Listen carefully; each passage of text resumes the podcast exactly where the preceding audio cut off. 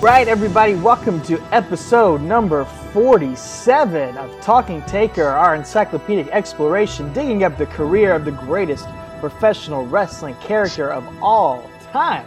My name is Alex Dorio. I'm one of your co hosts, one of the creatures of the night, and I am joined, as always, by my tag team partner, my wrestling buddy, Mr. Sniffles over there, Mr. Travis White. I can't kick out. I can't kick out. I can't kick out these sniffles, man. East Tennessee's got me down. Well, I got something that's gonna lift you up, man. I, I, I've got some good news for you, Travis. Oh, I'm I'm ready. Travis, you are not the father. Oh, well, thank God. Good news for you. Good news. Good news. I am a father You are a father, of three, yeah, but not the father of this one, huh? So, not the father of this one. Uh, we're gonna get into some DNA issues, some uh, some a, scenario that really could have used the help of, of Maury Povich here on this talking Yeah. taker. Uh, that's gonna be a huge part of this episode, but more importantly, we are gonna get into the Undertaker's matchup at King of the Ring 1998. The Undertaker versus Mankind in a sort of famous matchup. You might have heard about bit. it. Yeah, it just celebrated its 20th anniversary. Maybe the most famous matchup of the Attitude Era. Maybe the most famous uh, in WWF history. Certainly in the top 10, top 5, uh, without a doubt. The Undertaker versus Mankind in the Hell in a Cell. Wow, it is an insane match, and you know it's been talked about really to death. It's been analyzed to death. It's been on so many DVDs and video packages, and Mick Foley's and, and it's done a whole tour across the country, Yeah, giving his year. story about it, talking about his books.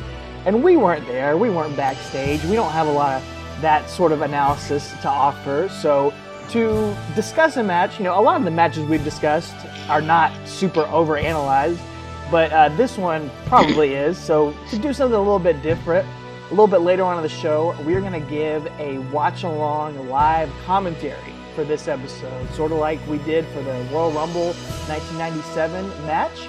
We're going to do that. We'll give you the timestamp. We'll tell you when to queue it up on your WWE network and you can watch it along with us as we give our live analysis of what it's like to be a fan watching that match, just like we all are. So we'll do that a little bit later on.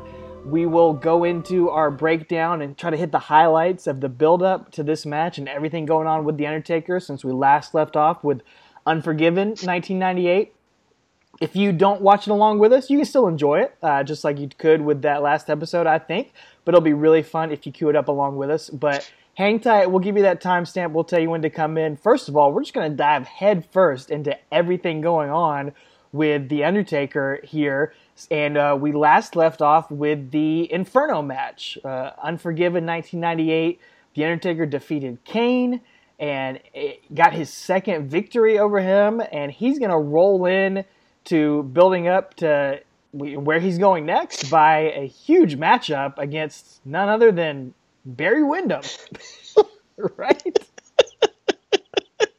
the stalker. No, at this point he's NWA Barry Windham, Oh isn't he? man, yeah, he's gonna send And- him right out of the World Wrestling Federation right here, pretty much. I think he does. Yeah, pretty much. Uh, this is Raw 257, not after the Inferno match. Yeah, and it's, you think they'd follow up on this, uh, you know, big huge angle and this huge win um, with something a little more spectacular. But yeah, he's pretty much comes out and the Undertaker squashes Barry Windham in under a minute. I think it was 44 seconds. So it was a little bit less than the John Cena match at WrestleMania Yeah. 2018. and But, another um, time and place that would have been a dream matchup too. I was thinking that you Yeah. know Barry Windham's talked about so like highly as regards to his um his in ring style and just how smooth he is in the ring and and you know some of us remember him as a West Texas West Texas redneck guy, but he was really a fantastic wrestler. He really is, and so yeah. In another time, another day, another moment, this would have been a dream match. But here, it's just a freaking squash, choke slam, tombstone, one, two, three. It's over. Um, but the business really picks up after that. Well, yeah, just real quick before we jump into that, I just want to say something I've been meaning to say on the past couple episodes. This is actually The Undertaker's first match on television since 1997. This match right here that takes place on the Raw after Unforgiven 1998. That's the first time Undertaker's wrestled on Raw. in 1998, which is crazy this, to think about. All he's been doing is cutting promos and, and interacting with Kane and Paul Bearer. And I just wanted to raise that point, you know, real quick. We don't have to dig super deep into it, but no, but yeah, it just goes to show how effective that can be by having, you know, a lot of these guys. Stone Cold doesn't wrestle on TV every week. Kane doesn't wrestle on TV every week, and I, I realize that, you know, they have three hours to fill nowadays, and you know, a lot more going on. But man, it really makes Undertaker feel special when, you know, he hasn't wrestled on TV in four months. You got to put your money down to see a yeah. guy like him wrestle. And he's going to wrestle a couple more times in this build up, but man, just kind of crazy to think about.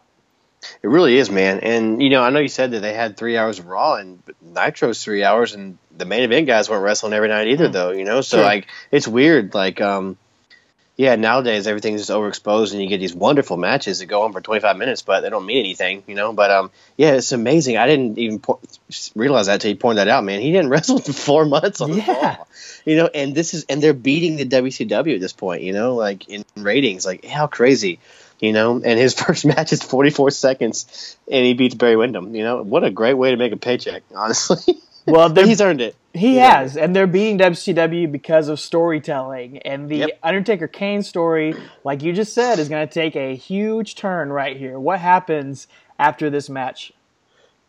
Oh, okay. So yeah, after this match, it, we got um, Undertaker calling out Kane on the mic, and he's like, "Last night you looked into the eyes of the dragon, and you got burned." And first of all, now he's the dragon. Another so, new nickname.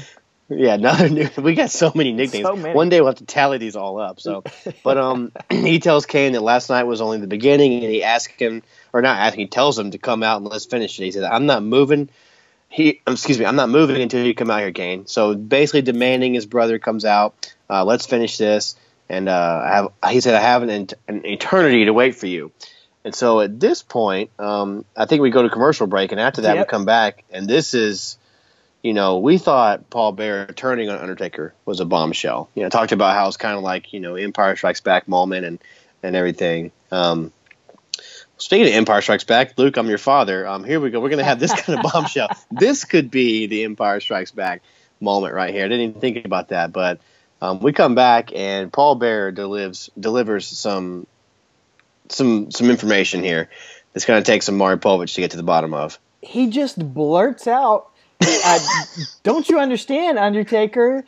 Last night it was my son whose hand was on fire, implying that Kane is his son.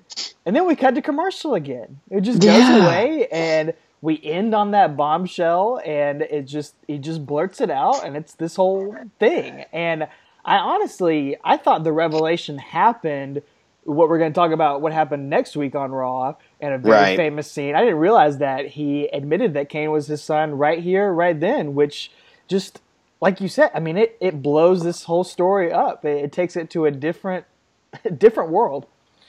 Yeah, a, a, whole new world, if you will. Uh, and like I will. Said, I am. I mentioned, yeah, of course you will. This is last week. You know, you talked about the soap opera. I mean, this soap opera yes. is now yes. gone to new heights, and it gives more reason for the Kane Undertaker story to continue.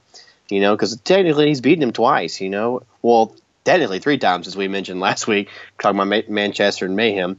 Um, or excuse me, Mayhem and Manchester. It's late, guys. But uh, uh, anyway, but uh, you know, this soap opera is now at new heights here. You know, what a crazy thing. But yeah, it's going to prolong this this feud. You know, but also you know, some take some twists and turns here as we go. Oh, lots of crazy, a, it, crazy goings on here. It takes a twist and turn the next week in a very famous segment. Uh, we are on Raw. What is this? May two fifty eight. Oh yeah, yeah. May May fourth. Yeah. May the fourth be with you. Star Wars. There you go. See, look at that. it, it, all comes together, man. Perfect. Um, uh, Jerry Lawler is backstage, supposed to interview Paul Bearer, and I remember this so vividly, man. Watching this live back in 1998, he's supposed to interview Paul Bearer, and they throw a commercial. Paul Bearer and Jerry Lawler do. All of a sudden, the camera gets set down, sort of on its side, and the way that they shoot it makes it look like the cameraman accidentally left the camera rolling. And we see Paul Bear and Jerry Lawler continuing to talk to each other, make small talk with each other. I literally thought I thought this was a shoot watching this live, man. Uh, for a Isn't that little awesome? bit, Uh, yeah, yeah. Once they start really getting into it, I realize this is part of the angle. This is part of the Right. storyline. but at first, I was just, oh my god, these guys are out of character. Something's going on. Yeah. here. it's just so expertly well done. Um, Yeah. and Jerry Lawler and Paul Bear play it off incredibly as they go into some very, uh, very locker room talk. very much. Uh, very not profane, but uh, a little bit here. A little bit. As Yeah. Jerry tries to egg on Paul Bearer to tell him a little bit more about what happened that night at the funeral home where he slept with the Undertaker's mother. Tell me about what I mean. What are you going to tell everybody about Kane? What is what's the deal? I told everybody. You heard what I told him. I told the whole world he's my son. He is my son, Jerry. Is that simple. Come on. So you're telling me He's my son. I can't. I mean, you're telling me You don't believe No, me. you're telling me you nailed the Undertaker's mother. Mm, Well, I nailed nailed. Yeah. Well, no. Okay. Tell me. Well, how, how, How how, can I trust you? I'm tell. I'll tell nobody. yeah, he did.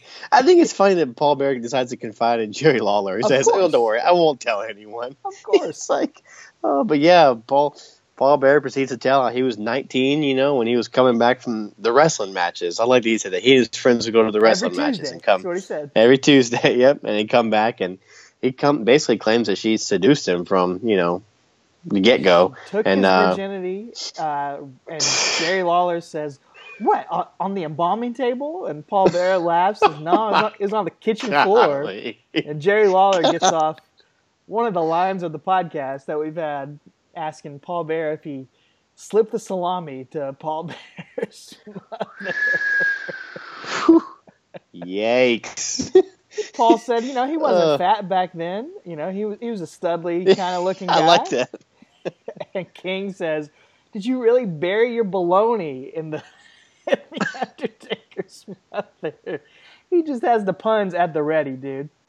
Oh, he's ready. Yeah, absolutely, he is. And uh, man, yeah, he Paul go, goes on talk about some noises they were making and stuff like that, and then he hears little feet above his head, which um. If you're me, you think they're bats because that's what you got in your attic still. But Right. anyway, um, he hears bat. He hears not bats. He hears some feet coming down the steps, and he says it's a good thing that I stopped because uh, it was Undertaker. So, um, He would have seen his mother with one leg in New York and the other in L.A. Oh my word! And at that moment, as it should, the camera all of a sudden cuts off. Ah, it's too bad. So- it's too bad. Is it too bad? I, oh, I could watch this this segment forever. it's um.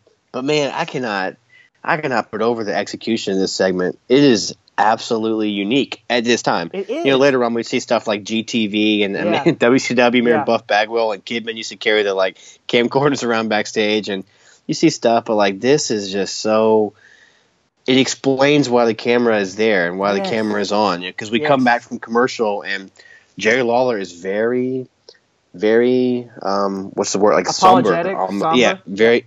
Yeah, he's very somber, and he's uh, you know, ladies and gentlemen, I need to apologize for what you just saw. And you know what just aired wasn't supposed to air, and um, I apologize if it offended anyone, which I'm sure it did. So it offends my ears, but uh, yeah, it's um, man, like the, that execution is absolutely amazing. I just I love that. It was Oh, so good. That's Russo all over. Like, again, for all the bad that. stuff, Yep. for the stuff like you know meat and beaver cleavage you got, man, you got this, and this is Russo at its finest. So good. So obviously, hearing all this, hearing this talked about in such vivid detail, has upset the Undertaker, has you know just pissed him off very much. So the next week on Raw, he uh, tries to get revenge on the King. He attacks the King, comes out out of nowhere from out of the crowd, while the King and J.R. are talking about Marc Mero and Sable, and he beats the crap out of Jerry the King Lawler. Uh, as Yeah. Backpedals and says this was this wasn't his fault, all this sort of stuff.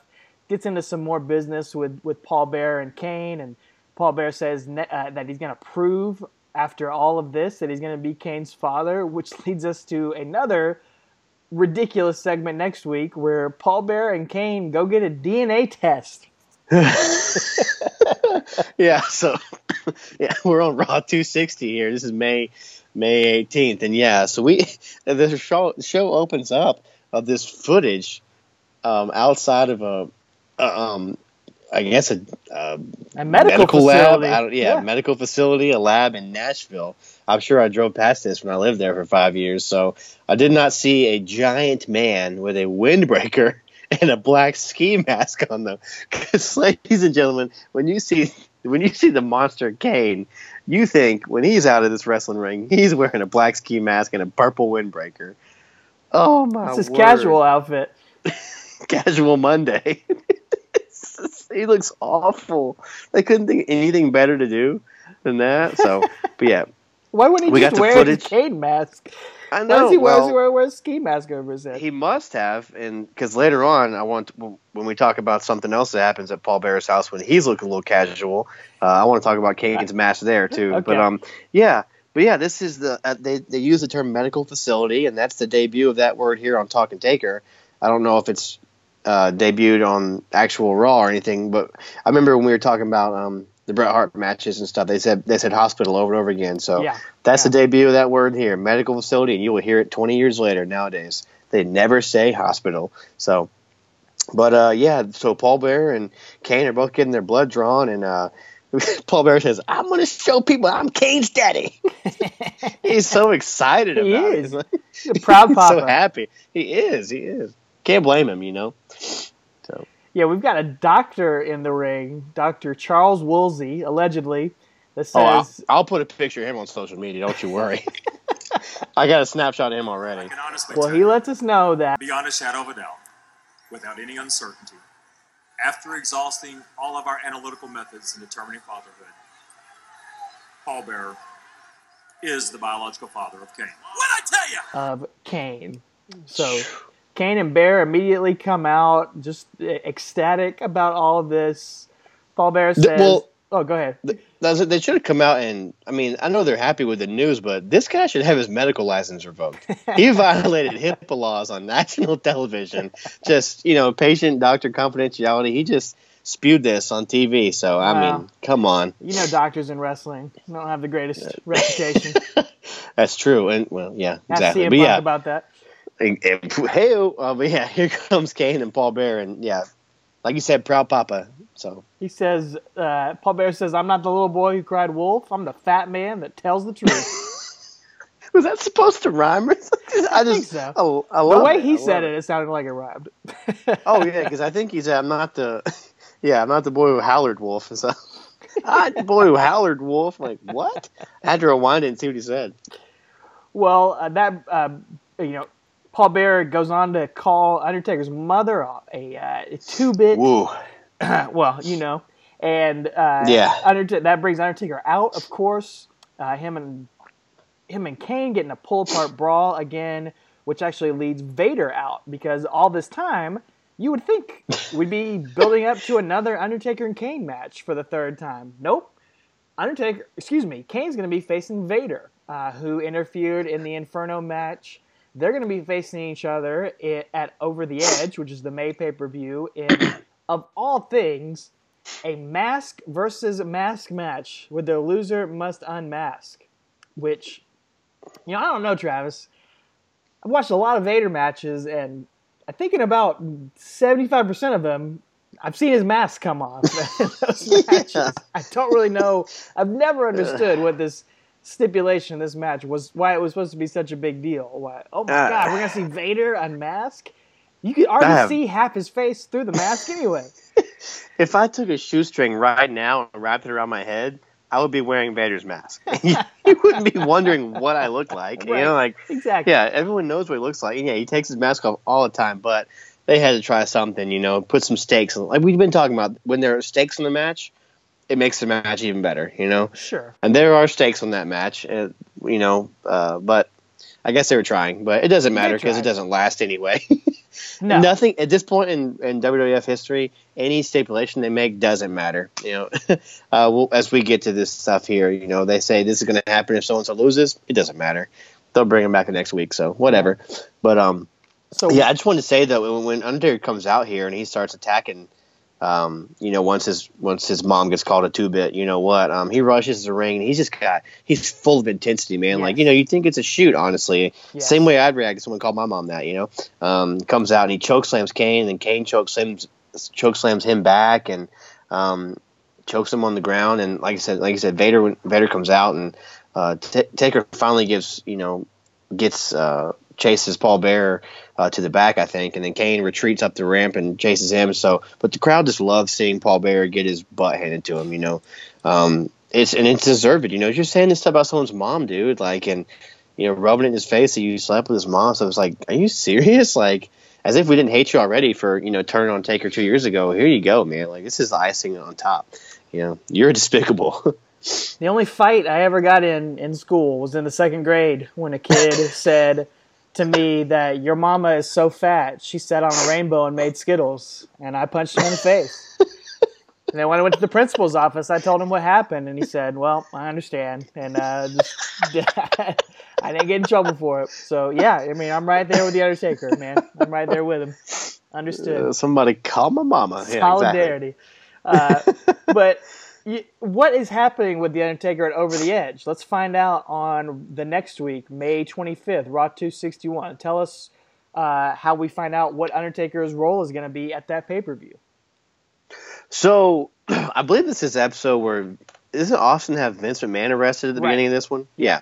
So Austin's got Vince arrested. You know, they've Austin's been arrested, now he's getting Vince arrested, and Austin is allowed to I mean excuse me, Vince is allowed to get out of his arrest, I guess, if he um allows a special enforcer during the world title match, because the title match is supposed to be Austin versus Dude Love at Over the Edge. And so um With Vin- Vince that- McMahon's going to be the referee for it. Pat Right. Patterson's going to be the ring announcer. Gerald Brisco's going to be the timekeeper. They're building it up like Austin's just guaranteed to get screwed over here. Yeah, exactly. And Vince is acting all cocky. He's like, "It's okay, you know, you can have a special enforcer because nobody intimidates me. You know, um, I'm not intimidated by anybody." So, um, it's just crazy uh, because I think um, during this is when uh, the main event of the of this actual episode of Raw 261 is Undertaker versus Austin. It's supposed to be on this match, but uh, Vince is the special referee for this match uh, on Raw, and he's showboating and flexing. And man, that dude is ripped. I He forgot was. how big Vince is. Yeah. He's like 52 years old here. He looks amazing, but um, but you know, Taker takes exception to all this showboating and just winds up choke slamming Vince to a pop. So hey, we're we're starting this. Um, a lot of stuff happening here that's going to affect the rest of the, the remainder of the calendar year. Yeah. I mean, this is the first time Undertaker's ever had any interaction with Vince McMahon on this level. First time he's ever Right. assaulted him, and you know they will go on a few years from now to have a have a match in this podcast exploration as well. Yeah. So building up to something that happens a long, long time from now. But a lot of interaction, like you said. This is uh, we're setting the stage here for the next half of 1998, really, Yeah. and beyond. Yeah. Oh yeah, absolutely. And he, he does a throat slash and a huge ovation because the crowd knows what's next is a tombstone, you know. So he goes to get a tombstone on on Vince, and uh, Kane comes out, and they just start brawling in the ring, and then over the top rope, and then they go into the crowd. And I just you know want to m- note here that I miss these crowd brawls. You know, some people say they were overused, the Attitude Era. Sure, maybe they were, but when they were used at the right spots, it was amazing Oh yeah. particularly like this main event and over the edge is going to have some and they're just they're so good when they're used correctly and when they do them now on tv you know they're they're they're used so sparingly that they do mean something Yeah, it seems but Seth Rollins had one a few months ago. I can't remember what the match was, uh, but he had one, and uh, uh, same thing. Yeah, it was really great. It was really fun. yeah so this is not really um, a, a actual match between Austin and Taker here. It's more of an angle, but it brings together all these storylines, and Yep. we're going to mention a lot of Austin and Kane and Dude Love as we and Mick Foley as we continue on as this build to uh, Hell in a Cell here, or to the King of the Ring, excuse me. Well, let's touch on the pay per view right before that. It's Over the Edge 1998. Like we said, Undertaker doesn't have a match, but he is going to end up being the special enforcer in the main event. Yep. Uh, as just about as the match is about to start between Dude Love and Stone Cold Steve Austin, Vince McMahon's about to ring the bell. When all of a sudden the Undertaker's bell tolls, Vince has a great reaction, just a big gulp in his throat. He's terrified of the Undertaker coming out, Uh, everyone's wondering, you know, is the Undertaker on Vince McMahon's side? Is he here to just continue to stack the odds against Stone Cold, or is he the enforcer that's going to make Vince McMahon officiate fairly? And you know, it's a great match. It's I was telling you before we started here, just rewatching it. I think I think it's my favorite WWF match of all time. Uh, it's right. Uh, the other one I always used to say is Mr. Perfect and Bret Hart from SummerSlam '91 is up there. Mm. Bret Hart and Owen Hart from WrestleMania 10 is up there. But man, this one, as far as a storytelling goes, and, and you mentioned just just a straight up sports entertainment match, it's it's perfect from beginning to end, and it, it ends with Undertaker. Get, I mean, excuse me, with Stone Cold getting the win after Undertaker choke slams Gerald Brisco and Pat Patterson through the tables on the outside. Uh, just awesome. wild spots, and there's a big stare down between Undertaker and Austin as the show ends. Uh, as you know, a little bit of respect, but a little bit of, all right, I think I think it's time for us to to maybe face off. Uh, me for Undertaker to come after this belt. He's giving him that kind of look here too. So uh, you know, just a uh, Undertaker plays a role in one of the in my opinion, one of the best matches in WWF history. Oh yeah, and I specifically remember watching this at your house, man. Um, you, I guess, did you have this pay per view, or did we rent it from Video Go or something? Yeah, I ordered it and recorded it. When, or yeah, back when you could do that. Oh yeah, yeah. oh yeah. So yeah, you, I remember you telling me because I remember what not looking forward to it honestly that much because I was like, dude, love man, come on, I don't want to see this. But then you sold me on it, and I remember watching it, and afterward, man, I mean, just watching it with you, I mean, I just marked out for all of it because, like you said, man, it's like the perfect sports entertainment match. Like you want to see the difference between you know NWA old you know Hogan Andre wrestling versus the Attitude Era. This match has everything. It checks every single mark for for sports entertainment versus wrestling. You know wrestling. So it's awesome. Please go out of your way to watch it. But Taker does play a role there. It sets up stuff for the future here. Let's roll on to uh, Raw 262 on the ne- next night on June 1st. Um, a very so. famous moment here as the the beginning of it's kind of not quite as famous. LOD and Droz are facing the DOA in a Chicago street fight out in the driveway of the building. when all of a sudden you see this shadowy figure walk down that driveway. It looks like the Big Show, man. I was like, wait, yeah, we're a year early for that, but it's Undertaker dressed like Casual Monday in his sweatsuit, and he sends uh, he sends the Undertaker chains puts him on a this luggage cart and just oh, like yeah. rolls him down the uh, driveway. I don't know if that spot was planned. I don't it, know. You could tell it was not. Yeah, he tried to turn him sideways and he rolled because the camera guy gets ran over. Like he has to move out of the way. But um, yeah, man, this is awesome. He beats everybody up, walks into the building through, the, and he walks into the arena by the side of the entryway. Doesn't walk yeah. down the ramp. No music, just in his street nope. clothes, and delivers a pretty famous uh, quote unquote shoot interview. If you look up on YouTube, under, it comes up all the time. Undertaker yeah. shoot interview on Raw, and it's a pretty crazy promo.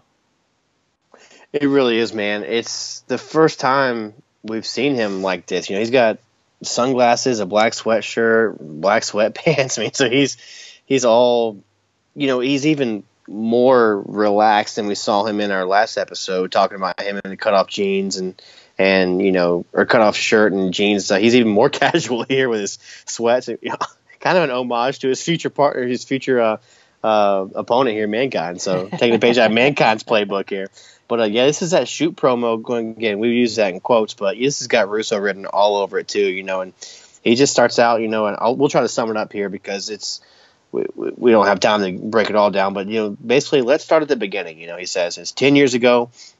You know, Vince was known by as someone who gave guys an opportunity. He gave me the chance to be Taker. You know, um, but then shortly after, he says I became the Slayer of Dragons. So a couple a couple weeks ago, he says he, he was, was, a dragon. dragon. Now he's yeah, now he's the Slayer of Dragons. So here in the World Wrestling Federation, I became the slayer of the dragons. Now you ask, what do I mean by that? Vince McMahon knew that I would be loyal for him giving me an opportunity. So what he did is he put every giant, every freak that he knew his hand-picked champions couldn't beat, and he sicked me on them. And I beat them, I destroyed them, and I moved on. What I did for Vince McMahon was make his kingdom safe for himself and all of his hand-picked champions. And he goes on and saying that you know, I did give him an opportunity. I am a two-time WWF champion. He said, but um, my ten- tenure didn't last very long because um, there were um, you know other people there. Then Vince didn't want me representing the World Wrestling Federation, and um, he, but then he says, you know, I remain loyal, stood by his side, and he forces me to fight my own brother and air our dirty laundry on television, and uh, it's all for ratings. Which that's just a kayfabe crushing like blow right there, you know. Talking about ratings because if you're a casual fan, you're like, what the heck is he talking about? But Right, you know, right. this is that Vince Russo work shoot, you know, behind the scene things, and but I love this next moment. He said, he's you know, even after all that, I never lost my smile, which that's just a little dig at Shawn. And you know, meanwhile, you know, Austin comes up, and after years of mistreatment, he's or he goes to the top, and nothing against him, but the only thing he ever did was fight me, you know, and um, I've had enough, and it's time for Undertaker to get what's his, and I demand a shot at the title. So I tried to that's sum that it, up, but yeah, that's, what it all comes down to. He he wants the WWF Championship opportunity. Kind of similar. We saw a little bit of this last year in 1997 when he was he was saying you know he's kind of been passed over a little bit. Yeah, He deserves the title. Now he's saying it again. And Vince McMahon finally comes out after all this and says to Undertaker, You want to talk about loyalty, dedication, honor, all those qualities you have. I'll grant you that. And I'm appreciative for it. But you know, let's face it, what have you done for Vince McMahon lately? he tells Undertaker, he asks Undertaker if it's true if his mother really was a, uh, you know, and uh, says Undertaker, you can have your Yeah. WWF title shot if you can beat your brother Kane tonight. So we're gonna get a number one contendership for King of the Ring Yeah. tonight. Undertaker versus Kane. Uh, they have a pretty good TV match for the main event my here. favorite match of theirs three, You think so? honestly. yeah, I think as far as in ring, because they're rushed for time, they had to make they had to pick up the pace a little bit. You know, This they couldn't good. do that. You know, methodical. I think it's probably the best in ring product. You know, if you're gonna go Meltzer style here. Well, I enjoyed the commentary because we have Jr. King, Vince, and Austin all Oh, on commentary for this so for this match. It's great. I, love, it. it. It is worth going out and seeing. Uh, Undertaker bust out a Russian leg sweep in the middle of this Yep. match. Stone Cold even calls it. He goes, "Oh, a new trick from an old dog." in the middle Yeah. of the match. What what is what has Kane done to deserve a title shot? You know, I mean, like he's lost twice. He did beat Vader the, the night before, I guess. But, uh, but who? yeah. Yeah, I guess so. Yeah, you're right. You're right. Uh, two losses to the Undertaker. Uh, but they, uh, what ends up happening is Mankind runs out earlier in the night. He was fired by Vince McMahon as Mick Foley slash Dude Love. Well, now he's Right. coming out to try to impress Vince McMahon as Mankind. Gives the mandible claw to the Undertaker, which distracts Undertaker. Uh, Kane is able to get a tombstone and get the pinfall on the Undertaker to become the number one contender for King of the Ring. So Stone Cold is going to now pair off with Kane, and Mankind is going to pair off with Undertaker. That's going to give us our double main event for King of the Ring 1998. Yeah, it's really neat how they just kind of wove these two things together and uh, made it happen. I mean, you know, there's not too much build from here on out, but um, it's really neat though, just how they just kind of w- did whatever they did and, and made it happen. You know, because I think that um, even Bruce Prichard was saying on his most recent episode when they covered um, they covered this match, you know, talking about how you know they could have gone with you know Kane and Taker again or something, or or they didn't want to, or they they wanted to do Foley and uh, And Austin, and yeah, uh, three months and in a Austin again. Excuse me, yeah, three months in a row. That was just too much. So they had to change something. But then they're going to go with Mick Foley and and uh, Taker again. But it's like, well, they've done that a thousand times. We've covered that half our forty-seven episodes. I feel like of them two. So it's just um. But they give us a little special something here. But it is neat because as they're brawling at the end of this episode of Raw, that uh, Jr. says they're going to have to settle this match in hell, which is just a Mm. little foreshadowing what's to come. So, but um, this whole episode of Raw plants the seeds for everything you know else that's going to go on the rest of the year or not planted seeds waters waters the seed has been planted you know at, over the edge it's just good great storytelling man awesome Absolutely. Uh, and it, I mean, and the storyline going into King of the Ring, it's good stuff here. Uh, we're gonna kind of blow through it because uh, we don't want to make this the, you know, a three-hour episode. We could talk about Oh, yeah. it. It's great stuff. It's worth going out of your way to go and watch all these Raws. But the general storyline here is they're sort of building this tension between Undertaker and Steve Austin. Like they're trying to play in. Obviously, Vince McMahon is trying to screw over Stone Cold, get the title off of him. He's got Mankind on his side. He's got Paul Bearer and Kane on his side. He's trying to manipulate Stone Cold, and they're trying to make it seem like Undertaker might also be on Vince McMahon's side. Like there might be this huge, giant conspiracy going on against Steve Austin. So that kind of goes on the next week. Uh, Undertaker comes out and is just sweats again yeah, he is in his sweats again. He's got a ponytail.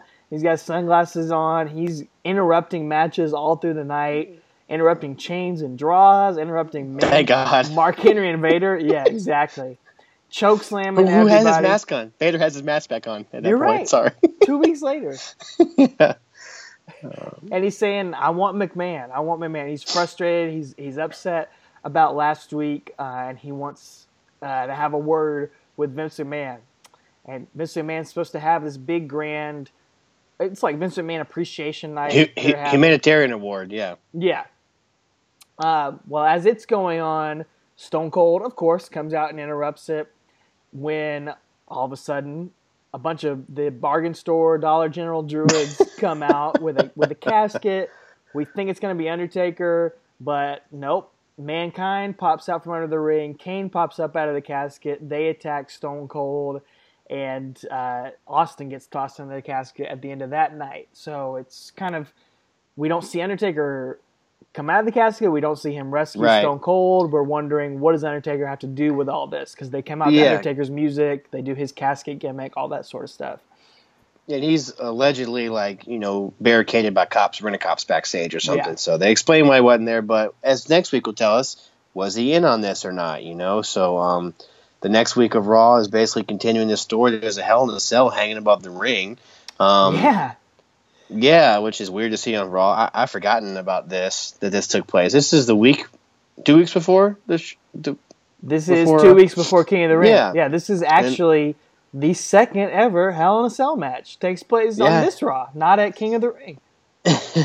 Yeah, technically. So, yeah, basically, again, try to make this go quicker. Um, you know, uh, Austin comes out and talks to Vince, and Vince is claiming the Undertaker planned all this stuff last week, and you know, um Taker's, you know, Taker is from the dark side anyway. He might as well be the devil himself, and Taker comes out and says, "I do, I did challenge you like a man. Like I'm not going to do something behind your back." And tells Vince, which a great line here. He says, "You make a living manipulating the minds of those weaker than you, but you will never be able to manipulate the mind of the Undertaker," which is really cool, uh, and that'll come into play later on in this podcast, uh, future episodes. Uh, but um, basically, Kane, Mankind, and Paul Bearer. So the the Paul Bearer family, because did Mankind call him Uncle Paul? Yeah, all the time? yeah. So yeah, Once the bear, the bear fam, bear family's out here, and basically, long story short, they congr- they invite you know Taker and Austin to um to uh, a, a tag team Hell in a Cell match tonight. So Yeah, Steve, that's the storyline here. Steve Austin and Undertaker versus Mankind and Kane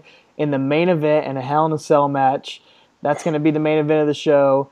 Um, before that, Under, excuse me, Mankind and Kane compete in the first ever tag team Royal Rumble Where'd this For- come from? for a tag team title shot before the Hell in a Cell match. I mean, Yeah. we're getting on Raw, unadvertised on an episode of Raw, we're getting a tag team Royal Rumble for the first time ever, and a tag team Hell in a Cell match, the second ever Hell in a Cell match. I mean, this Yeah. is Crash TV in a Yeah. nutshell, dude. Back to back, we're getting all of that happening unadvertised. It's just wild. It's crazy, man. It's nuts. Uh, It doesn't. and it's super it's- entertaining. Oh yeah. Oh, this I mean, one no other thing is super it. entertaining. Oh, absolutely. It's throughout the night. Kevin Kelly is asking Taker and Austin if they trust each other, and Taker has the perfect line. He says, "How can you trust somebody who lives by the motto "Don't trust anybody"?" It's true. Which I he, I couldn't said better myself. So, um, but yeah, why don't you tell us what happens in the in the match here? Because again, like you said, Kane and Mankind win this number one contenders tag team title match. They're still in the ring, and then the cell starts to lower. The, stel- the cell starts to lower. Paul Bearer calls out Austin Undertaker, and you know, I Mankind delivered a promo here, made Yeah. very poetic, and you know, a few weeks ago, I, I got to read off Doc Hendrix' poetry. I, I thought, if you don't mind, I'd, I'd like to do a dramatic reading of, of Mankind's poetry here before we, Oh. you know, take a little break. Where, you know. We- we where the sidewalk ends with Mankind. Sure. Excuse me. Here we go. Listen up, one. Listen up, all, to Mankind and Kane and dear Uncle Paul. Because after tonight, you'll hear all the stories they'll tell about how Stone Cold Steve Austin suddenly fell. But bad news for you, dead man. Not because our team's winning, for it's not the end, it's just the beginning. Because look all around you steel bars and mesh. They'll break your bones, they'll rip at your flesh. Because the King of the Ring, it's my turn to play. I guarantee, dead man, it won't be a nice day. Thank you, thank you. Oh, excuse me. Yeah, give me the snap. There we go. Fantastic. I love it. I didn't know So we'd have so much poetry on this podcast. I had no idea. Yeah, No idea. very, very beautiful promo from Mankind here like the cell lowers, and we just get kind of a big giant schmoz to end the show. Yeah. It's really fun. It's not really a match. Technically, it is. Right. And on the network, they have the extra attitude, after Extra mustard or whatever, So- yeah. the bell rings, man. There's a pinfall. There's a there's a finish. Austin and Undertaker technically win this match, but basically, uh, somehow uh, uh, Austin ends up outside of the cage with Mankind and Kane. Paul Bearer is all alone in the cell, and Undertaker pops. He up locks out of the himself in, yeah. yeah, is locked in the ring. And Undertaker beats the mess out of Paul Bearer. Dude, I will never get tired of Undertaker beating up Paul Bearer. Me neither. Just- Does another blade old. job too. Yeah. Which with the blade and like my only problem here in the whole entire thing, Kane comes out and tries to get in the cell. Didn't he rip the door off back in October when he debuted? Mm, Touche. He ripped the freaking door off a locked cell, but here he can't get in. So that's my only little thing, my little beef. I have to nitpick here, but yeah, Bear with a blade job, which again, that's two unnecessary blade jobs for Paul Bearer in the last few weeks. But that leads us into the next week, um, where because he was bleeding and beaten to a pulp by Undertaker here, which the crowd loves. They're in a frenzy. Oh, yeah. This crowd this night, I don't remember which city they were in, but man, they got a freaking treat with this Oh episode of Raw. gosh. Yeah, for sure. Yeah, awesome. But um, that leads us moving on to the next week before we get to this watch along is uh, Raw 265 June 22nd. Paul Bearer is at home via satellite and is uh, healing from his beating last week, and he's wearing uh was he wearing like a, A a bathrobe? yeah, but uh, he's got this picture. I don't know if it's shown here or maybe later, but he's got this picture on the wall, a framed picture of Kane in his wrestling outfit. And it's it's just like if you have a picture of your son on your wall, do you have him in his wrestling mask and his outfit? Like, moment. I would I really wish it would have been a picture with the ski mask with the windbreaker. that would have been incredible. That would have been great. I would have loved that. oh, it would have been amazing. So Well, he's there at home. He's watching the show live as Vince McMahon brings out Kane to open the show. And it's at this point we hear Kane speak for the very first time. Vince gives him this big pep Mm. talk for the WWF Championship match. He can't wait for someone to take the title off of Stone Cold. Tells Kane it's going to be his destiny, and says that this match between Kane and Stone Cold is going to be a first in the WWF, which I didn't realize. me neither, man. Yeah. They're going to have a no first idea. blood match, and it is the first one in WWF history. Uh, I never realized that. I had no clue. I just assumed it had been a, around. You know, I knew this match was first blood, but I didn't know it was the first first blood match. Yeah. So Vince asked Yeah, and- Kane to speak publicly for the first time to say what else the contract states. Uh, Oh, and, and what, does he, what does he say here? he says, "Mm, "If I don't win the title, I will set myself on fire." That pretty good? That's pretty good. I enjoyed that. and Paul Bearer flips out at home. He's it shows him watching. He's uh he's flipping out. But um, I remember watching this live as a kid and thinking how weird it was, you know, to hear Kane speak, you know, and uh, it was it blew my mind, you know. A lot of new stories being told here in the Undertaker saga. So much stuff, and it blows my mind that we now have a suicide stipulation for the World Wrestling Federation Championship. this title means so much. I will kill myself if I. Lose. That's if what's I happening lose. here. He says he will kill himself if he doesn't win. Oh man, you're not going to see this on SmackDown Live on Fox, people. No, not- no, no, no, no. Uh, no. we go back to Paul Bearer via satellite at home, and he just says, "Well, you know, when Kane has something in his mind, he's going to stick to it, uh, but he's not going to have to do anything like that because I'm going to get off my sick bed. I will be at ringside with my son at King of the Ring, like I like I've been with him for his entire life." Um, Kane goes on to face Road Dog later in the match, later on in the night. Uh, I love Road Dog. Oh, dude, Kane did not. Kane destroyed him. No. here. Kane got a big win over Road Dog, uh, and Paul Bearer is distracted watching this and, and doesn't hear uh, doesn't hear what's going on in the back of his house. I guess. Yeah, at this point, you get the Undertaker entering his house. He comes into frame on this in, via satellite, and he says, "You think I forgot where you live?" Undertaker, I don't care what you do. I'm going to be there this Sunday for my son's finest hour. What the hell? I forgot where you live.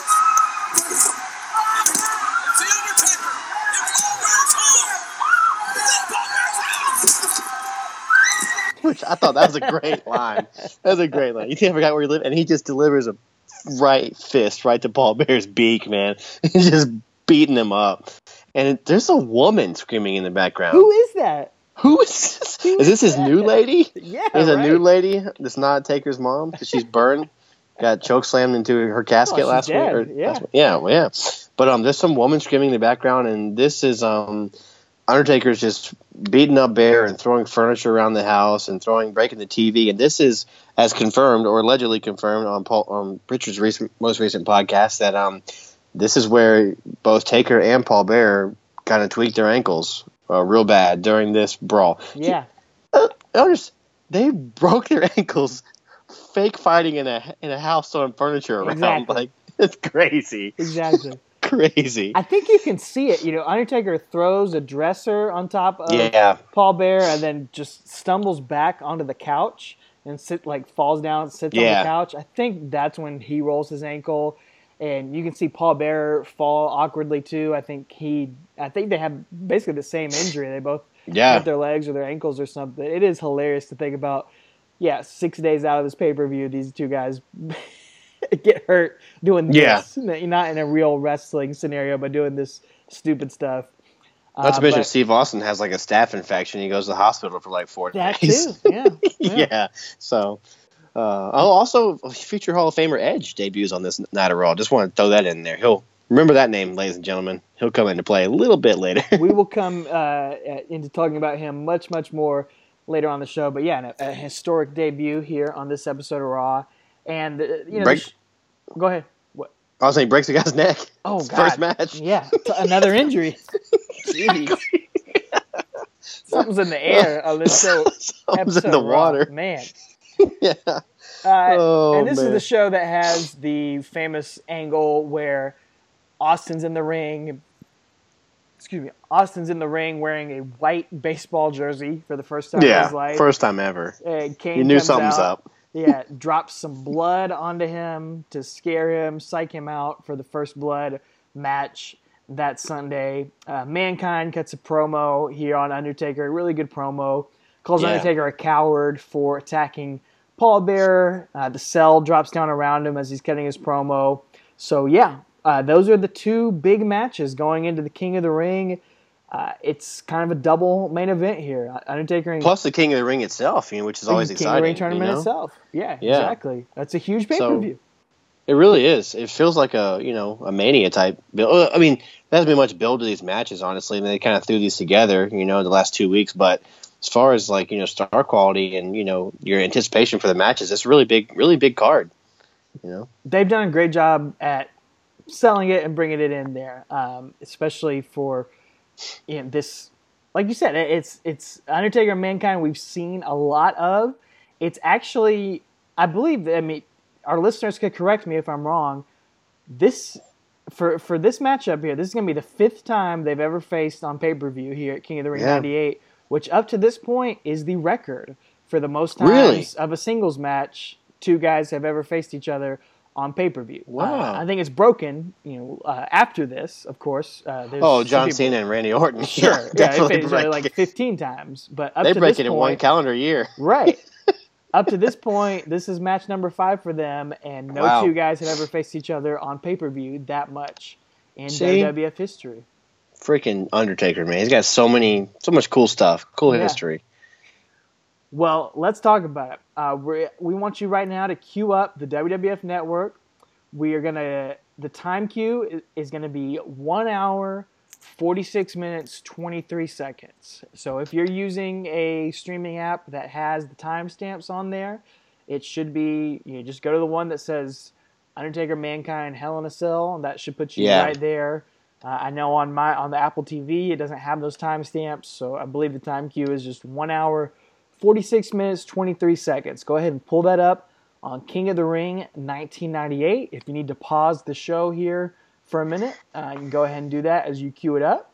Or if you just want to listen to us give our live streaming thoughts uh, and aren't going to watch it, then you know feel free. But uh, we encourage you to watch along with us. We're going to do our best to talk about just a little bit more the historical significance of this match and kind of give that interaction of watching this match really for the first time in in 20 years. And I haven't seen Yeah. it in, in a long, long time uh, until watching it now. So it's going to be really exciting, really fun to watch along with you, my, my friend. Yeah, absolutely. We'll try not to step on each other's each other too much, but I'm sure we'll both have the same things to say at the same time. So we'll see. We'll see how this goes, ladies and gentlemen. So you let me know when you're ready to push play. I'm ready to go. You want to give him a countdown? Oh yes, I do. All right, ready? Three, two, one, go. All right, of course, we've got JR and King on commentary. I mean, famously, man, you know, Mankind and Kane, excuse me, Mankind and Undertaker. I, I- obviously, th- this is the match that Mankind is associated with for all time. Right. But you could say, too, this is the match that puts JR on the map historically. You know, JR is a legend without a doubt, even without this match. But this is the one. Still to this day, there's memes and, and all this sort of and videos made with the commentary for this match. So it not only puts the wrestlers on the map, it it makes JR a legend in a lot of ways too. It does. You'll see it on ESPN. All I mean, you'll see those. You know, right. every between all- between September and February of every year. If you get a hard hit in a in a football game, um, whether it's college or NFL, you're going to have. By God, he's broken in half. Always You know? to this day, You're gonna have twenty years later. Okay, right now, right now, this is the close end of a first blood match. Uh, little, little, you know, something somebody in the, made from home and, and, and brought a little sign. But I'm like, this is the Hell in a Cell match. Why are we zooming in on the first blood? Good job, but why are we zooming in on It that? is a cool sign though. I, I do like that sign. It is cool. Cool. But thanks a lot, Karen, man. So mankind is coming out here with a chair, and I'd just like to say I appreciate corporate mankind here. He's got a he's dressed up. He's got a black tie and a white shirt on. And this is our first look at that. Really, uh, I think I think he had it on Raw the week before, but Yeah. again, it's going into that He storyline. He has uh, he's been fired as Dude Love, and he, now he's trying to come back and, and impress Vince McMahon. That's why he's gone heel again, and he's gonna continue on for the rest of his time as Mankind. He will wear this suit and tie. You know, it, it ties. I think a lot of people probably don't know why he wore that. But Right. it all goes back to this. This is the first real pay per view match that he wore this outfit for and changed up his look for that. Pretty cool. Once again, Undertaker, man, cornerstone of the freaking World Wrestling Federation. So much stuff is Genesis with him. So here's Mankind. He's checking, checking to make sure this is a secure facility. He's walking in, doing a little turnaround, and here he's going to decide something very unique that I believe Terry Funk told him. Why don't you tell us what that is? Yeah, famously here, Mankind is going to start. He's going to about to throw this chair up to the top of the cell. Uh, good toss he right it. there. Yeah, absolutely. and he's going to start the match on top of the cell. And as you mentioned, he slips. he's still slip right there. Uh, Terry Funk gave him this idea. They were talking about, you know, how can we make this match different from the first Hell in a Cell match? How can we top it? We talked about on our podcast on episode 42, I think it was. Uh, think so. 43, um, 42, yeah. Uh, of that Hell in a Cell match is one of the best WWF matches of all time. How do you top it? Yep. And, and that's kind of the story here. This match yeah. it's an escalation of everything, man. You know, they're not not only are they having to escalate from the Hell in a Cell, that first Hell in a Cell, you know, just a couple months ago we had people setting people on fire. yeah, the over Yeah. the edge main event was crazy and awesome. Uh, we had a Hell in a Cell on TV two weeks Right. beforehand. Like, and these guys have faced each other on pay per view four times. Like, it's almost like they back themselves into a corner where they have to do these wild and crazy spots that we're about to see. So yeah, Oh, yeah. they have to escalate it. You know, For sure. as And we I- see the Undertaker coming out here. And right before Undertaker's music hits here, JR says, uh, Can you imagine what this human being will do to himself? Talking about mankind. Mm. I mean, JR had no idea what these spots were. Like, he's just foreshadowing there without knowing. And um, Right. as we talked about, you know, the first Hell in a Cell being so great, King even says at the beginning of this match um, that the first Hell in a Cell was perhaps the greatest thing he's ever seen. King says that on commentary, which is unusual for a, a, a heel commentator to put it over like that. But that's a great camera shot right there of the Undertaker walking toward the cell with the camera looking through the chain link. That was a really good production shot. Dan Kirk 316, ladies and gentlemen. Dan Kirk. I don't know who he is, but Hit us up, Dan You- Kirk. Hit us up. We Yeah. want to hear from you. So at this point, Taker's at the ring, and this is a great shot too. You got Taker down below, wonderful production shot. Mankind standing on top, twitching like he's got Tourette's, and uh, just daring him to come up to the top. It's awesome. And remember here, Undertaker is injured. He is coming into Yeah. this with a bum ankle, and you can see it clearly throughout the entire match. He is not at 100%. He's going to be limping on top of this cage, limping in the ring, limping out of the ring. It's, Yeah. Again, his commitment level to what he's doing. He's he's not phased though. He's about to climb right up there, Look at this dude. face climb. off with mankind. Yeah, this is a 6'10", 320 pound dude. Also, Yeah. climbing this Yeah. cage, and I mankind helps him up right there. yeah, right. I went back and read a transcript of Talk Is Jericho with, with Mick Foley on it, and he mentioned that he forgot, you know, deciding to, cl- to climb to the top of the cell, he forgot how fat he was and how he could only do like four pull ups in elementary school. He's like, I didn't realize it until I started climbing how, top, how, how bottom heavy I am. So and now they're up on the cell, guys, punching. You're not going to see many wrestle moves in this match, guys, No, if you haven't seen it before. and, and talk about bottom heavy here. We're about to see him just about here, and just say, oh, big uh, he sign in the crowd. I don't know if you caught that. Yeah. Yeah. They're just about to go through the cell here themselves here before they're supposed to, as mankind gets in a few chair shots. What? He does. Why is he bringing that chair up there? I don't know. We're Just gonna see it come into play here in a second. Sure, as- but Whoop! whoa, oh, there they go. They're Pop about goes to break through. Could you imagine if they broke through right there? Oh my goodness. There's like two drunk uncles fighting right now. They're just like wobbling. Bless their hearts, man. So here we go. We're into this match. Probably Mankind going for contact. Yeah, they probably made contact. What, 80 seconds ago? Yep. Now they're punching, punching. Mankind's on the edge, and There it is. oh my goodness Good gracious! God Almighty, he is broken in half, as Jr. would say. Mankind goes flying off the cell, and dude, the sustained noise from this crowd Yeah. when this happens. It's not really a cheer. It's just No. like a roar for about 30 seconds after this happened. They just people are screaming, people are crying, people are in shock. There's just this incredible noise after that happens. And this is selling 101, except for he's actually separated his shoulder from Yeah. his body. Yeah. He's legit. Separation. But look at that selling, man. I just, I mean, he's not selling. He's actually here. You go the replay. Here's the from a great replay right angle. there. Oh my goodness, he didn't take the monitors off, man. But look And at the- it. Look how perfectly he hits it. Yeah. He doesn't hit those monitors, and you can Nope. wa- you can watch his right hand. He kind of guides himself off Yeah. the cage, too. It's just, you know, it's insane, and I, I don't want to call it stupid. You know, it's. Uh, it, I don't know if it's necessary. We can debate that maybe later on as we see Terry. Funk go on here, but Doctor Funk. Doctor Terry Funk It's crazy, out. man. And and look at look at the Spanish announcers. Next time they show it, they don't get up. They don't No, move out of the way. move. They just sit there as a human being comes flying towards them. Yeah.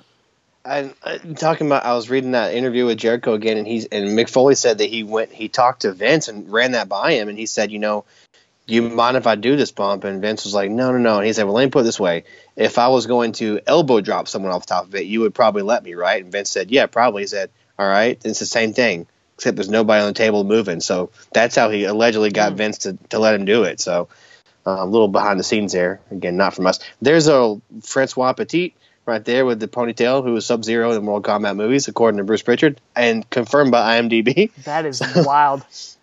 Yeah, I knew I knew that name because Stone Cold talks about him all the time on his podcast. Yeah, I didn't know he's an actor though either. me neither. Look again. Look at mankind. Oh. He guides himself God. with his hand there. You know, he's trying to do it as safely as possible, but there, there's no safety there. Like like J.R. No. said, you can't fake that. You know, No. it's just And incredible. What a what a small margin for error too. yes, he could have exactly could have gone have into he could have hit one of those monitors, man. Could have hit the guardrail. or yeah, or Um, uh, Bronco Savinovich or whatever his name is. I think it's, it's Hugo. Bronco Savinovich and Hugo. Hugo Savinovich. Yeah. So, Uh, but yeah, this is Vince McMahon breaking kayfabe. Um, honestly, out here checking on him. You know, uh, I think Prichard said he wasn't supposed to come out, but he was legit concerned for him, and so Vince McMahon is out there as Vince McMahon, not Mr. McMahon, the character, checking on him. And here you can hear some cuss words uh, if you listen closely. And They're saying he broke his or his is his you know blankety blank shoulder and stuff. So um, he's Yeah, again this is this is not acting right here. no, and it's important to note as the cell goes up here with Undertaker on top, there wasn't any padding underneath that table. You know, No. this this they kind of got away with something here, really, because Right. if you look at every other bump that's been done like this in the 20 years since, and we've seen a lot of them. We've seen Shane McMahon Yeah. jump off the cell. We've seen Jeff Hardy do some wild stuff Phew. off the Titan Titantron. Steve Blackman, Rikishi have done some crazy bumps. Every single one of those has some padding involved, has Yeah. some special effects. It's gimmicked. It's gimmicked. This was not. And it's because of this that every big one after that has been gimmicked afterward. Yeah, You know, the even al- Mick Foley yeah, when he does like against the um, next Triple year H, you know? or, or two Yeah. years later. Um, Yeah. and a very somber Vince McMahon looking on. That, I mean, that's a shoot right there. legit concern. Yeah. Yeah. actual concern from. Um, Oh, I thought I thought that was Terry Funk and the Medicat, but it wasn't. This is actual medic. So- but um, you know, I was thinking when I was watching this is that if this were a technical shoot, you know, Taker would have just rolled down there, throw him in the ring, and pinned him. You know, so he's actually concerned for his brother here. But um, but yeah, Yeah. I mean, they could have you, they could have ended it right here, and it would have been Oh, fine. Yeah, Yeah. that was Oh, this yeah. was enough right here. Uh, I watched a, a clip from a VHS that I used to have, the Three Faces of Foley VHS that came out uh, came out later this year in 1998. Uh, Foley talks about some of his most famous moments. He's talking in the arena to the Hardy Boys in an empty arena, just telling telling Yeah. stories to them. It's a great video, man. I, I wish it was on the network. But he's talking to them about this match, and he says, in the planning of it, I was thinking to myself, Mick Foley's saying this, you know, if we do something big right away, people will believe they saw a tremendous match, even if nothing else happened. And I mean, he was spot on. dude. Yeah. Because we're going to talk about that as this match goes on.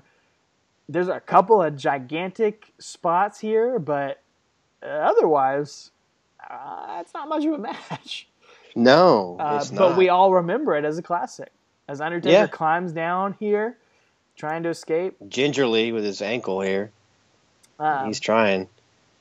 And I just want to say, um, the the crowd at this point is chanting "Undertaker." Yes, clap, they clap, are. clap. Here we go. Man, mankind's back up. There's Dave Hebner, the Fat Twin, They're trying to hold him back. stop him, trying to hold him back, and you know, in real life, they probably should have.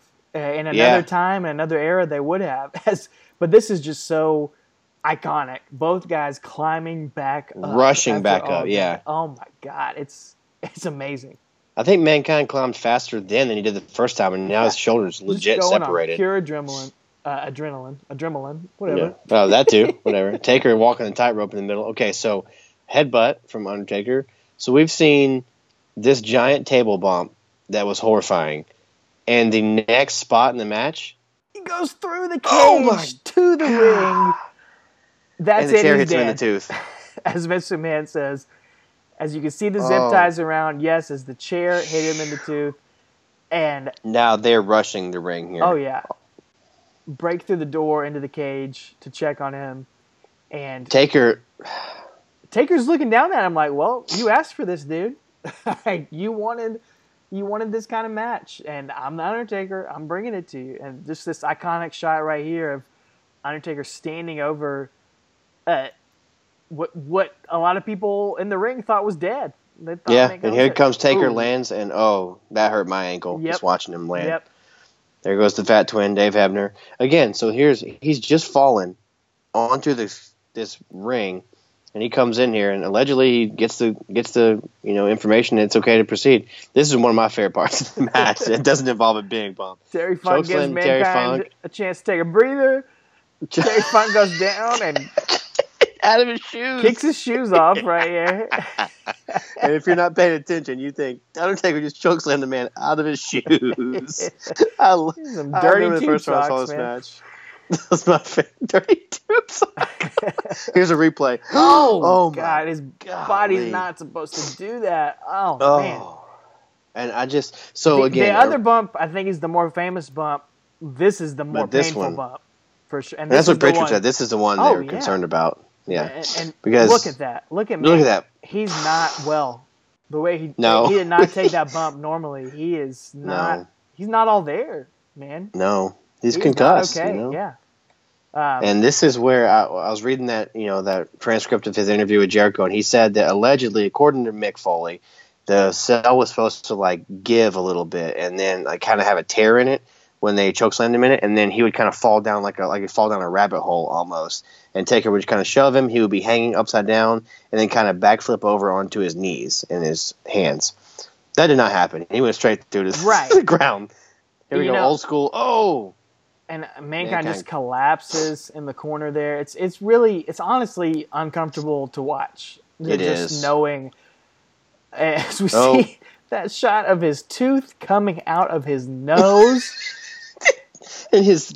I mean, the fact that we're tongue in the saying that, his- yeah, it's wild. Uh, that and that's Oh from the chair that came down on top of him that knocked that tooth out. But yeah, it, you know, uh, there was a lot of questions, and I'm thinking there's a lot of confusion of the people saying that spot was not planned of him going through the cell. It was. It, he was Right. supposed to go through. So that was gimmicked, and you can see the zip ties come off of it. He was supposed to go off of it, but I think the understanding was it would take a couple of choke slams to go through it, and he might be able to pivot and, Well, and he looks in a- a different way. Oh, he is. He is concussed. His shoulders separated. He is. He's not all there. Look, he, He- picks up the stairs and just drops them. He doesn't know what to Yeah. do here. It's uh. So Taker's like, fine, I'll yeah. do it. He picks up. Look at so that tooth. Tooth in the nose. Tooth in the nose. Tooth in the nose.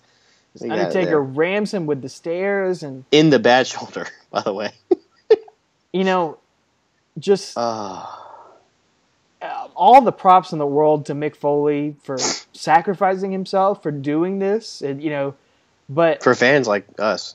yeah, but the funny thing is, you know, if you look at his career, what is he famous for? For Mr. Socko, for, for Reaching his pants and pulling out a dirty puppet. tube sock. Yeah. And that's the I think that's the lesson here is that he didn't have to do all this stuff. Is he Right. Would he still be a Hall of Famer without this match? I think so. Yep. Would he still be WWF champion? Probably eventually. Would this elevated him to a different level, but you know, look at guys like look at the King. Look at the Rock and Roll Express who we've talked about on the show. Would they ever do anything like this? And no. are they still wrestling today? As Undertaker just Suicide dives. he's working this match by himself here. He jumps Yeah. into the cage. He's gonna take a blade job here. Um, man, it is. But yet, man, it's brutal. You're right. We've talked about it a lot on this. We've talked. We've used Mick Foley as an example about how he's most over when he has sock on his hand and was doing stuff like, you know, it didn't matter that you could do it, which I think was Vince's hesitation in bringing him in in the first place. You know, J.R. talked about how he had to convince him to let him bring him in because he was a spot monkey, which wasn't even a term back then. But you know, Vince was hesitant, and uh, apparently after this match. Well, I'll, I'll I'll I'll say that for when this match is over. Vince has a comment. He says to him that according to Mick Foley, Right. Um, and I'll, say that for when this match is over. But yeah, I mean, it just goes to show that as long as you got good storytelling, good characters, you don't have to do this kind of stuff. And I mean, Undertaker's still wrestling today. you know, That's true. Yep. he's still wrestling today. Um, you know, you can tell he's hurt right here too. He's oh yeah. struggling to get up those stairs. Uh, Kudos to both of them. Yeah, especially because we're gonna see them after this match is over too. Yeah, yeah. Because mankind hits your goes- favorite move. Wedgie pile driver. Oh, Oh, yeah. boom! Picture Sticks perfect, it hard. man. Yeah. Oh yeah. And again, I was talking about stakes earlier. This match has absolutely no stakes. That's true. There's nothing at stake in this match. There's no title contendership. There's no tag team title. There's no anything. You're not going to be on Vince's payroll if you win. There's no stakes. So they did all this, and there's no stakes, you know. But it's still a classic match, obviously. oh, but it's imagine if it, legendary. yeah. yeah, it's it's absolutely. Oh, taking a page out of Sabu's book. Oh, leg drop on the chair. And that's my thing too. Like at this point, why are we even still doing this match? You know, the, yeah, it's those two bumps. I mean, that's that's what we came here for. And they eh, and honestly, if you listen to the crowd here, they're just kind of in stunned silence at what they've seen, and they they go through the the motions with this wrestling match after Right. But you you didn't need to, and, and uh, mankind is. Good lord, man, he's tooth, man. He's bleeding from the mouth. His tooth is in his nose. Hits about the ugliest That- DDT you'll ever see right there. It's Yeah. just you know in the mat, in the punishment, as as J.R. would say. You know, somebody stop the dang match. Yeah, and um, J.R. tells us right here. He says, "You know, we said this would not be for the weak at heart," and uh, King says, "Look at mankind's face. He's actually laughing," um, which again, yeah, it's crazy. And then here's um the spot. The third spot, yeah, Yeah, and uh, but uh, as as he's getting these thumbtacks out, I want to say that J.R. reminds us on commentary here that no one has had more wins over Undertaker than Mankind, which I'll be. We should probably go back and check that, but I, true, can't. though. I mean, Yeah, on pay per view, definitely. You know, I can't think anybody else has. thumbtacks. So maybe man. Shawn. I mean, Shawn would be, but I think Yeah, yeah, I guess Shawn. it'd be up there with both of them.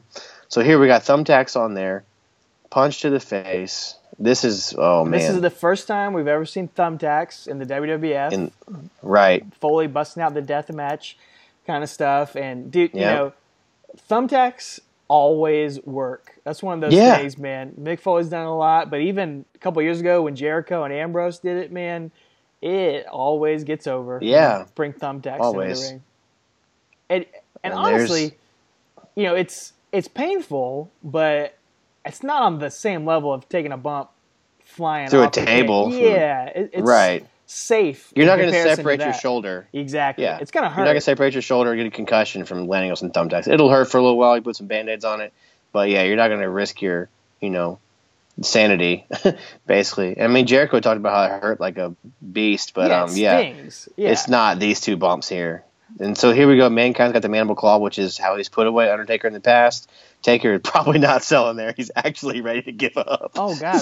Yeah, both Yeah, these guys. I'm I'm ready to get watch him. You know, referee Tim White here at Hell in a Cell. He'll have an infamous Hell in a Cell later on in the years that gotta- ends his career. you got to think about what's going on in his head, just being in Yeah, there I witnessing know. all this sort of stuff, Oh, so here's Undertaker, mankind on his back.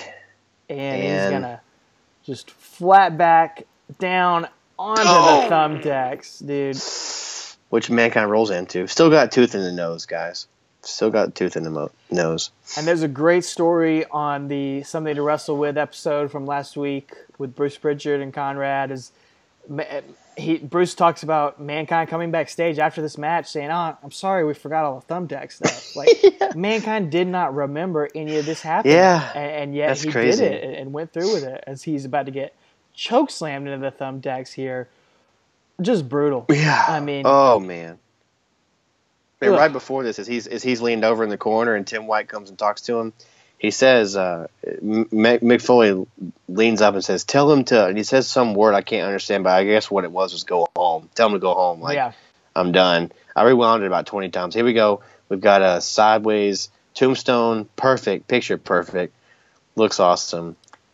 Cross pin one, iconic pin one two three. 17 minutes 38 seconds as far as I can remember. mercifully, Oh, it is over.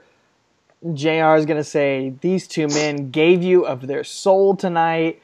Uh, that they're putting over both guys huge, and I mean, really, this was pretty much an Undertaker squash match. Going back and dude. watching it, he destroys mankind here. He does. He throws him off the top, choke slams him through it, backseat drivers him into thumbtacks, choke slams him into thumbtacks, and does a tombstone. All that mankind got was an ugly DDT. Yep. But this match got four and a half stars from Dave Meltzer, and the Shawn Taker one got five. Which, I mean, if you're going to go from in ring standpoint, which he's usually big on, there's no way they compare. But as Oh, far as spectacle way. and ta- spectacle and tableau, that's what we mentioned last week. It's the rare time. has it all. Yeah, Meltzer rates it based off of Yeah, just the spectacle of it. yeah. Because again, I think you and I both said that Shawn and Taker is our favorite Hell in a Cell. But this one, there's no denying the impact this one had on the future of the industry, future of like you said, even safety in big bumps. But um, I mean, that one you- had a. Do you remember watching this one for the first time? I do. So I remember this night, my friend that was at my church, um, he called me. He ordered the pay per view, and he called me and told me what had happened. And I got online and was reading, you know, the updated, you know, spoilers as you know as the Kane and Austin match is going on. But I remember him calling me. His name was Daniel Harrison. He called me and uh, told me what happened.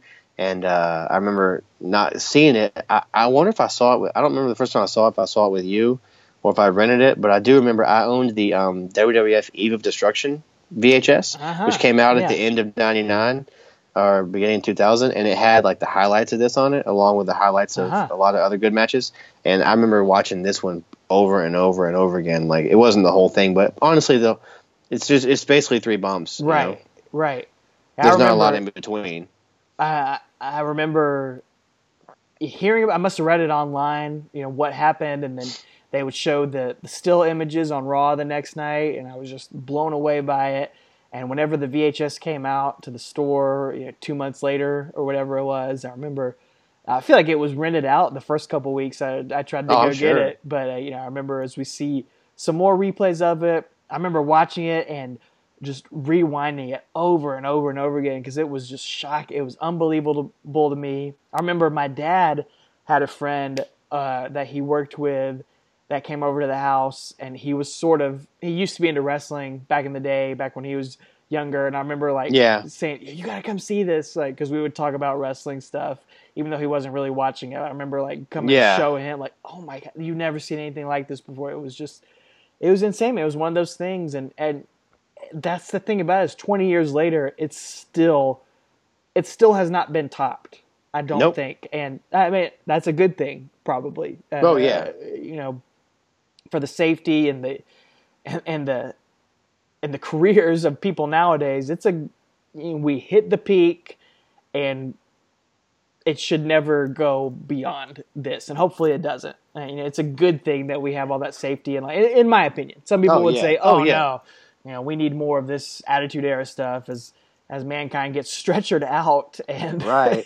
He's refusing it. unable to stand you know that, Yeah. that's all you need to to know about this is that it shouldn't it, It- it, wrestling doesn't have to be like this right. And god bless him for doing it but it doesn't Ki- have to be like this Oh yeah, absolutely. And King says something. Uh, well, J.R. and King both say. I, I think J.R. says, "I'll tell you what, folks. In 25 years, I've never witnessed anything that even closely resembles what we just witnessed." And then King says, "Nothing in any federation has ever resembled this. yeah You know, up to this point, probably not. I'm sure. And like you said, there's been other spots and big stuff, and you get the holy s moments and stuff nowadays in the big spot. But like Nothing. This is it, man. This is the pinnacle of it. And Terry Funk's rocking a fanny pack. fanny pack and tube socks, bringing the crowd to their feet. Uh, and, we, and we do hear a light Foley chant. Uh, yeah. As Mick Foley does get a, a standing ovation here. Uh, yeah. And it, seeing one more replay man. Like like you said, man, it sucks that Foley had to go to these lengths to like be solidified as a main eventer. But this definitely is the match that everyone says you put him there. I know he got sick of talking about it, but now he's doing a, a tour, you know, world right. tour about it. So I mean, he he must have come to terms with it. But at first, he says he got sick of talking about it. You know, this is not what defined him. Well, he says you know? on that Three Faces of Foley VHS, which came out in 1998, you know, just a few months after this, he says on there this is probably the match that I'll be remembered for throughout my entire yeah. career. And he knew even a couple months later that that was yeah. true, and he was, and he's still exactly right. We're talking about it 20 years later, uh, as right now the show is going to transition to Stone Cold versus Kane in a first blood match. Yeah, uh, and and we're not going to watch that. We're not going to watch that, but just so you know. To go into next week's episode, Kane is going to become the WWF champion here uh, after Mankind. After that, he's going to yeah. run out here 15 minutes later and interfere in this match. And Undertaker is also going to come out and interfere in this match. He's going to accidentally hit Stone Cold with a chair, uh, which is going to cause Stone Cold to bleed and cause him to lose the first blood match. And because he revives Earl Hebner with gas, a can of gasoline. Oh yeah, that too. yeah. And uh, Kane is going to become the second man in his family to become the yeah. champion, actually faster than his brother did. It's true. Uh, in a shorter amount of time, he's going to become champion. And that's going to play a part into next week's episode as we move on to Fully Loaded 1998 in your house. But, man, uh, any, uh, any, other final words about this Hell in a Cell uh, match, man? Yeah, well, as, what I was alluded to earlier is I wanted to say that Vince Vince allegedly thanked Mick for what he said. Thank you for what you did for the business tonight, but I don't ever ever want to see anything like that again. So as Mick Foley recounts that story, I think Prichard said something about that too. So just you know, he went above and beyond. So did Taker, because again, Taker was busted up too. You could tell right, right. the whole match he's hurting, his ankle's killing him. So you know, props to both those guys for getting that. Thank you for let, uh, doing that for us fans, you know. And uh, we hope you guys enjoyed the watch along. I know it's a little different, but we couldn't really add anything new to this match. Has been dissected, you know, more than a frog in biology class. So you know, uh, it's just uh, it's just something we tried, and let us know if you guys liked it. If you were there that night um, in uh, Pittsburgh, Pennsylvania, at the Fleet, uh, Pittsburgh Arena, I think, so it's Civic Arena. Um, if you let let us know if you were there what you guys' memories are about this match. Um, and, good uh, and bad, you know. Lou Jane on Facebook. You, yeah. you, mentioned you were at Man Mayhem in Manchester. Uh, we want to hear about that. Uh, you commented on there. Give us your feedback on that from a couple weeks ago. We want to hear about that. We love hearing from people who were at the shows and, and your memories of just watching this 20 years ago. Uh, we love hearing from it. It's just it's fun, you know, hearing from all our followers out there on Twitter. Uh, just your interaction with us, every little bit of it, it's cool. And you know, there's been a few of you I've seen on Twitter. You've been tagging us on uh, on other people's posts, sharing our posts, retweeting us, tagging us when people are asking what wrestling podcast they should get into. Yeah, and thank you. That means a lot. Yeah, it really, really it does. does. Uh, it's it's just really cool out there for me and Travis uh, for that to be happening. So we do appreciate yeah. that. We appreciate every single download, uh, every single person who's following us on all the social media pages out there Twitter, Facebook, and Instagram, where you can get all the Talking Taker content.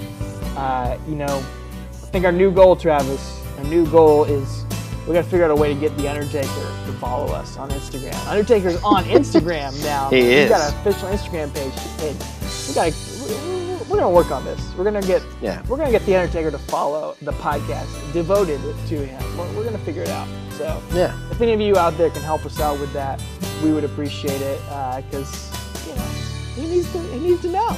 He needs to know. He does. He needs to know we're talking Taker. Exactly. He sure does. And uh, on that note, ladies and gentlemen, there's nothing else we can add. It's two o'clock in the morning. we love y'all. Uh, thanks for everything, and uh, see you next week. I'm just kidding. Take her easy. Where was it? On the embalming table or No, something? no, no, no. on the kitchen floor. Oh, no. Yeah, on the kitchen floor of the funeral. Paul home. Bearer slips the salami to the Undertaker's On mother on the kitchen in floor. In the kitchen Come of the apartment of the funeral. You swear to. God. I, I swear. It's, it's the gospel truth. That's the way it happened. She took me, an innocent 19 year old boy. That's I lost my virginity right there. it's true. Paul. Bearer buries his baloney in the Undertaker's And you know, she was a moaning and a groaning and a screaming, and I heard some little feet coming down the stairs. Uh, It's a good thing I got up because there was little Taker coming down the stairs. I stopped him just in time.